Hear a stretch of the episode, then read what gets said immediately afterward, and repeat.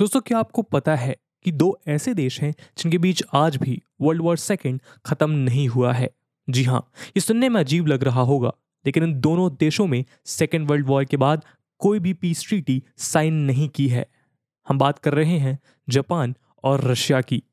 Ukraine पे चल रहे रशियन अटैक का असर यूँ तो ग्लोबली कई सेक्टर्स पे देखने को मिला है, लेकिन इस क्राइसिस ने एशिया और पूरी दुनिया में सबसे लंबे चलने वाले टेरिटोरियल डिसएग्रीमेंट्स में से एक को जगह दिया है। जापान और रशिया इस जियोपॉलिटिकल टेंशन का सेंटर है क्यूरिल आइलैंड, जिसे जापान में नदर्न टेरिटरीज के नाम से जाना जाता है। क्यूरिल आइलैंड 56 आइलैंड का एक चेन यानी आर्कीपेलागो है, जो अपने सदर्न मोस्ट एंड में जापानीज होकाइडो आइलैंड से लेकर नॉर्थ में रशियन कामचाटका पेनिनसुला तक फैला हुआ है। इस आर्कीपेलागो के सदर्न पार्ट में 4 आइलैंड हैं, आइट्यूरोप, कुनाशीर, शिकोटन और हाबोमई, और इन्हीं 4 आइलैंड को लेकर आज भी ये डिस्प्यूट जारी है। वैसे तो ये आइलैंड रशियन कंट्रोल में है, लेकिन इन्हें लेकर हिस्टोरिकल विवाद बहुत गहरा रहा है, और आज चल रहे इंटरनेशनल क्राइसिस के चलते ये और भी इंटेंस हो सकता है। पिछले महीने अपने 2022 डिप्लोमेटिक ब्लू बुक यानी फॉरेन पॉलिसी रिपोर्ट में जापान ने यह साफ कहा कि रशिया ने इन 4 आइलैंड को इलीगली ऑक्युपाई करके रखा है। इसके जवाब में रशिया ने जापान के साथ क्यूरिल आइलैंड को लेकर पीस ट्रीटी नेगोशिएशन से खुद को विथड्रॉ कर लिया। आखिर एशिया के इन छोटे आइलैंड को लेकर इतना बड़ा विवाद क्यों है? ऐसा क्या है इन आइलैंड में कि दो देश आज भी सेकेंड वर्ल्ड वॉर के डिस्प्यूट से बाहर नहीं आ पाए, और क्या यह डिस्प्यूट और भी बड़ा शेप ले सकता है? आज के वीडियो में हम इन्हीं सवालों पे चर्चा करेंगे। लेकिन उसके पहले दोस्तों, मैं आपको बता दूं कि ये वीडियो यूपीएससी मेंस एग्जामिनेशन के पर्सपेक्टिव से भी रेलेवेंट है, और इस टॉपिक से रिलेटेड सवाल यूपीएससी जीएस2 के इंटरनेशनल रिलेशन सेक्शन में पूछे जा सकते हैं। तो बिना किसी देरी के आइए शुरू करते हैं आज का डिस्कशन। रशियन फार ईस्ट और जापानीज मेनलैंड के नॉर्थ एरिया में फैला सी ऑफ ओखोत्स्क को नॉर्थ पैसिफिक ओशन से सेपरेट करता है। वैसे तो इन आइलैंड की टोटल पॉपुलेशन कुछ 20,000 के आसपास है, लेकिन रशिया के लिए Kuril island strategically extremely valuable है। आपको पता होगा कि रशिया अपने सीवियर विंटर्स के लिए जाना जाता है। इस सर्दी की वजह से रशिया अपने बैरफिल ईस्टर्न पोर्ट्स को एक्सेस नहीं कर पाता, लेकिन कुनाशीर और आइट्यूरोप के बीच का स्ट्रेट विंटर में फ्रीज नहीं होता, और यहाँ से रशिया साल भर पैसिफिक ओशन को एक्सेस कर सकता है। ये एक्सेस व्लादिवोस्टोक में बेस्ड पैसिफिक फ्लीट, वॉरशिप्स और सबमरीन्स के लिए काफ़ी इंपॉर्टेंट है। इसके अलावा इस आइलैंड चेन के आसपास रिच फिशिंग ग्राउंड है, और ये माना जाता है कि यहाँ ऑयल और गैस के ऑफशोर रिजर्व्स भी हैं। यहाँ एक आइलैंड में रेयर रियम डिपॉजिट्स भी पाए गए हैं। दोस्तों, रीनियम सुपरसोनिक एयरक्राफ्ट के प्रोडक्शन में इस्तेमाल होता है। मिनरल्स और रेयर मेटल से रिच इन आइलैंड में रशिया के कई मिलिट्री बेसेस हैं, और लास्ट दिसंबर इस आर्किपेलागो के बीचों बीच रशिया ने कोस्टल डिफेंस मिसाइल सिस्टम भी डिप्लॉय किया है। रशिया ने यह भी कहा है कि वो इन आइलैंड में एक स्पेशल इकोनॉमिक जोन प्लान कर रहा है और अपने मिलिट्री प्रेजेंस को भी बढ़ाने की कोशिश कर रहा है। वहीं जापान की बात करें तो हिस्टोरिक टाइज और हेरिटेज लिंक्स की वजह से क्यूरिल आइलैंड जापान के लिए इमोशनल इशू है। हाल ही में जापान के फॉरेन मिनिस्टर योशीमासा हयाशी ने यह दावा किया कि जापान की सोवरेनिटी नदर्न टेरिटरीज यानी क्यूरिल आइलैंड तक एक्सटेंड करती हैं, क्योंकि ये आइलैंड उनकी एंसेस्ट्रल टेरिटरीज हैं। उन्होंने ये भी कहा कि जापान अपने इस पोजीशन से पीछे नहीं हटेगा। जापान और रशिया के क्लेम्स को समझने के लिए आइए इन आइलैंड की डिप्लोमेटिक हिस्ट्री पर एक नज़र डालते हैं। दोस्तों, आइनू नाम के एक इंडिजिनस ग्रुप के इनहैबिटेड इन क्यूरिल आइलैंड्स का पहला रिकॉर्ड 1635 से 1637 के आसपास मिलता है। 1643 में मार्टिन डे व्राइस के लीडरशिप में एक डच एक्सपीडिशन ग्रुप ने इस आइलैंड को एक्सप्लोर किया था। इसके बाद 1967 में व्लादिमीर एटलासोव के नेतृत्व में पहला रशियन एक्सपीडिशन क्यूरिल आइलैंड पहुंचा। वैसे तो इन आइलैंड पे जापानीज एडमिनिस्ट्रेशन का नॉमिनल कंट्रोल था, लेकिन 1786 में रशिया की एम्प्रेस कैथरीन द ग्रेट ने क्यूरिल आइलैंड पे रशियन सोवरेनिटी को स्टैब्लिश किया। क्यूरिल आइलैंड का पहला डिप्लोमेटिक बंटवारा 1855 में रशिया और जापान के बीच साइन किए गए ट्रीटी ऑफ शिमोदा के अंडर हुआ। आइट्यूरोप से नॉर्थ में बेस आइलैंड में रशिया ने अपना कंट्रोल स्टैब्लिश किया, और जापान ने बाकी तीनों आइलैंड के ऊपर अपनी सोवरेनिटी, क्यूरिल आइलैंड के अलावा साखलिन आइलैंड पे कंट्रोल भी डिवाइडेड हो गया। रशिया को नॉर्थ साखलिन आइलैंड मिला और जापान को साउथ, लेकिन ये डुअल कंट्रोल सिस्टम काफ़ी अनस्टेबल था। रशियन और जापानीज मर्चेंट्स और सेलर्स के बीच अक्सर कॉन्फ्लिक्ट्स होने लगे। फिर जाकर 1875 ट्रीटी ऑफ सेंट पीटरबर्ग के अंडर ये स्टेलमेट कुछ हद तक रिजॉल्व हुआ। इस नए एग्रीमेंट में ये तय किया गया कि पूरे सैखलिन आइलैंड पे कंट्रोल के बदले रशियन एम्पायर जापान को पूरे क्यूरल आइलैंड चेन पे कंट्रोल दे देगा। लेकिन ये भी एक अनईजी सेटलमेंट था और जैसे जैसे समय बीतता गया टेंशंस भी बढ़ते चले गए। 1905 में रसो जापानीज वॉर के दौरान ये क्राइसिस अपने क्लाइमेक्स पे पहुंच गई। इस वॉर में रशिया के हिस्टोरिक हार का परिणाम ये हुआ कि उसे फार ईस्ट के कई टेरिटरीज खोने पड़े, इनमें सदर्न शैकलिन आइलैंड भी शामिल था। लेकिन फिर से वर्ल्ड वॉर सेकेंड आते आते सिचुएशन बदलने लगी। 1945 के याल्टा कॉन्फ्रेंस ने क्यूरल आइलैंड पे रशियन सोवरेनिटी को फिर से एस्टैब्लिश किया। हिटलर के खिलाफ जुड़े अलाइड पावर्स ने उस समय के रशियन लीडर स्टालिन के साथ एक बार्गेनिंग की। ये डिसाइड किया गया कि सोवियत फोर्सेस अलाइज के साथ जापान के खिलाफ जंग में शामिल होंगे और उसके बदले उन्हें 1905 में खोई हुई टेरिटरीज वापस मिलेंगी। 1945 में सेकेंड वर्ल्ड वॉर के एंड तक सारे क्यूरल आइलैंड सोवियत रशिया के कंट्रोल में आ गए। लगभग 17,000 जापानी रेसिडेंट्स को ऑक्युपाइंग सोवियत सेना ने इन आइलैंड से एक्सपेल कर दिया। एक दशक बाद यानी कि 1956 में जापान और रशिया के बीच एक पीस डिक्लेरेशन प्रपोज किया गया। तब तक दोनों देशों के तनाव थोड़े कम हो गए थे, लेकिन क्यूरल आइलैंड को लेकर डिसएग्रीमेंट के चलते ये डिक्लेरेशन कभी साइन नहीं हो पाया और इसलिए ये कहा जाता है कि जापान और रशिया आज भी सेकेंड वर्ल्ड वॉर से फॉर्मली बाहर नहीं आ पाए हैं। 1951 में जब जापान ने अलाइड पावर के साथ San Francisco peace treaty sign की तो उसने क्यूरल आइलैंड पे अपने सारे राइट्स, टाइटल्स और क्लेम्स रिनाउंस किए। लेकिन इसका मतलब ये नहीं था कि उसने इस रीजन में सोवियत सोवरेनिटी को रिकॉग्नाइज किया। इनफैक्ट इस ट्रीटी ने ये स्पेसिफाई नहीं किया कि ये आइलैंड किस देश की सोवरेनिटी के अंडर लाई करेंगे।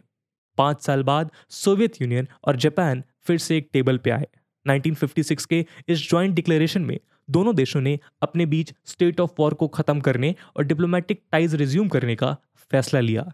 इस डिक्लेरेशन के आर्टिकल 9 के अंडर ये तय किया गया कि उनके बीच पीस ट्रीटी साइन होने पर सोवियत रशिया शिकोटन और हैबोमाई आइलैंड जापान को हैंडओवर कर देगा। लेकिन जापान को ये 2 आइलैंड ट्रांसफर डील मंजूर नहीं थी और 1960s में यूनाइटेड स्टेट्स के साथ उसके बढ़ते संबंध ने इस क्राइसिस की आग को जलाए रखा। कोल्ड वॉर के दौरान जहां सोवियत रशिया इस टेरिटोरियल डिस्प्यूट को रिकॉग्नाइज नहीं कर रहा था, वहीं जापान इस टेरिटोरियल डिस्प्यूट को सेटल किए बिना ट्रेड और इकोनॉमिक कोऑपरेशन के लिए राजी नहीं था।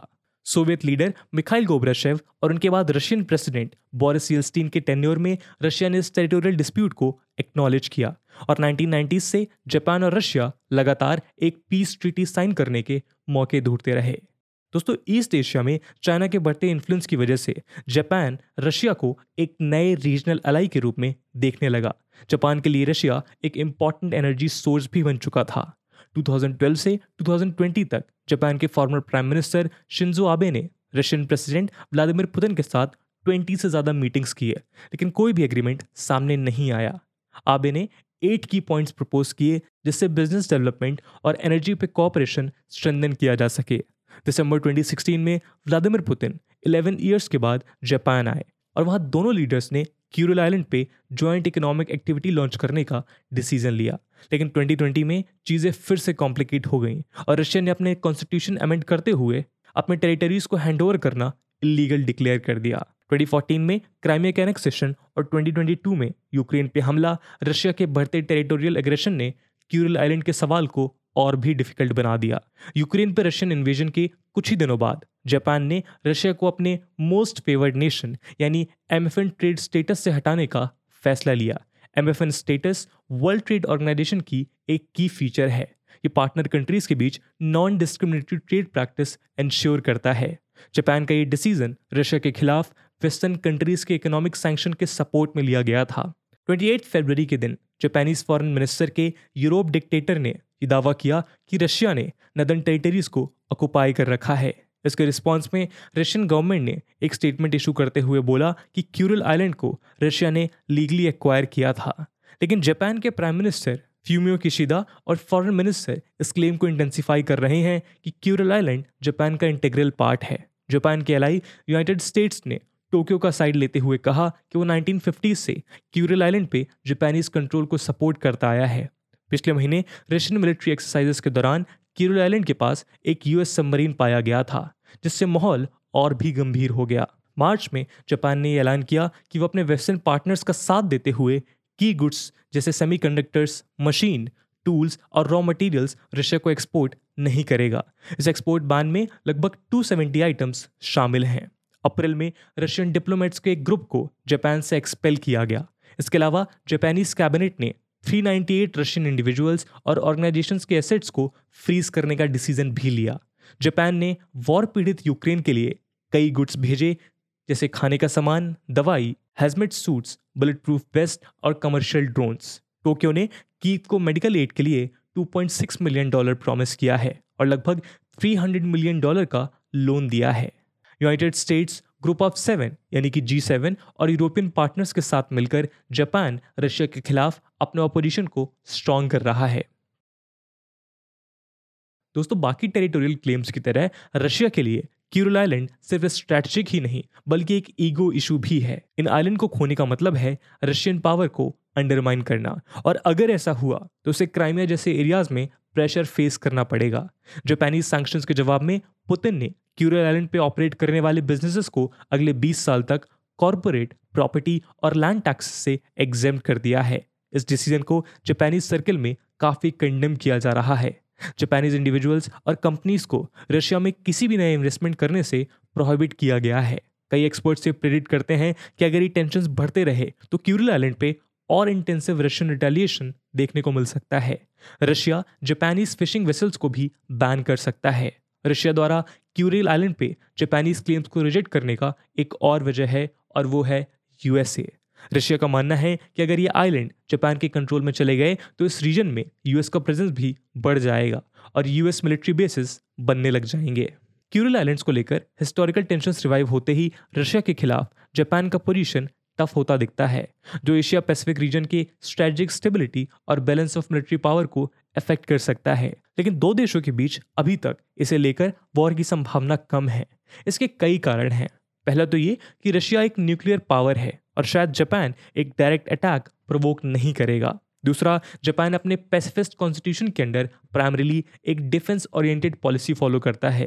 पैसिफिस्ट कॉन्स्टिट्यूशन एक ऐसा कॉन्स्टिट्यूशन है जो इंटरनेशनल डिस्प्यूट्स को सेटल करने के लिए वॉर को आउटलॉ करता है।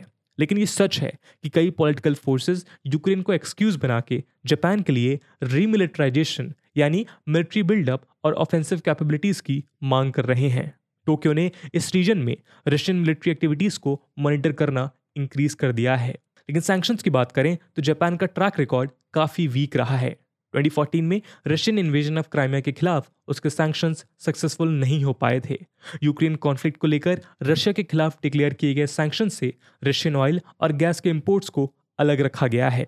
जहां वेस्टर्न एनर्जी के मेजर प्लेयर्स रशियन फार ईस्ट के कई प्रोजेक्ट्स के पीछे हट चुका है, वहीं टोक्यो ने साफ किया है कि वो रशिया साखलिन 2 एनर्जी प्रोजेक्ट में अपने मित्सुई मित्सुबिशी मेगा इन्वेस्टमेंट को जारी रखेगा।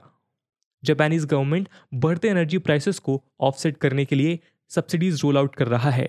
कई एक्सपर्ट्स का मानना है कि कुरिल आइलैंड के डिमांड को रिन्यू कर जापान एक फेल्ड कॉज को चेस कर रहा है। वैसे भी रशिया ने जापान के साथ पीस टॉक्स सस्पेंड कर दिए हैं। अपने हार्डलाइन अप्रोच से जापान रशिया के साथ बायलैटरल रिलेशन जरूरत से ज्यादा बिगाड़ सकता है। कुछ एक्सपर्ट्स का ये भी कहना है कि अपने इकोनॉमिक आइसोलेशन से निकलने के बाद खुद को रीबिल्ड करने के लिए रशिया को कई वेस्टर्न नेशंस के साथ अपने टाई सुधारने पड़ेंगे। उनमें से एक होगा जापान। इसके चलते पीस सेटलमेंट को परस्यू करने का एक और मौका मिल सकता है। ये सिर्फ समय ही बता सकता है कि ईस्टर्न यूरोप में चलने वाले ये वॉर कुरिल आइलैंड के इशू को अल्टीमेटली रिजॉल्व कर पाती हैं या फिर नहीं। तो दोस्तों, इस वीडियो में हमने डिस्कस किया कुरिल आइलैंड के डिस्प्यूट को। इस पूरे मुद्दे को लेकर आपका क्या ओपिनियन है, कमेंट सेक्शन में ज़रूर बताइएगा। इसके अलावा, और जैसे कि मैंने वीडियो के पहले भाग में बताया कि इस वीडियो की यूपीएससी को लेकर रिलेवेंस है, और इस टॉपिक के यूपीएससी मेंस रिलेवेंस को देखते हुए एक सवाल हम आपके लिए छोड़कर जाएंगे जिसे आप कमेंट सेक्शन में आंसर कर सकते हैं। And the question is, discuss the impact of the renewed tensions over Kuril island on Asia Pacific region. And with this question my friends, that's it for the video. I hope आपको video पसंद आई होगी, और अगर पसंद आई है तो अपने दोस्तों के साथ शेयर करना बिल्कुल भी मत भूलिएगा। हम मिलते हैं अगले वीडियो में, तब तक के लिए जय हिंद, जय भारत।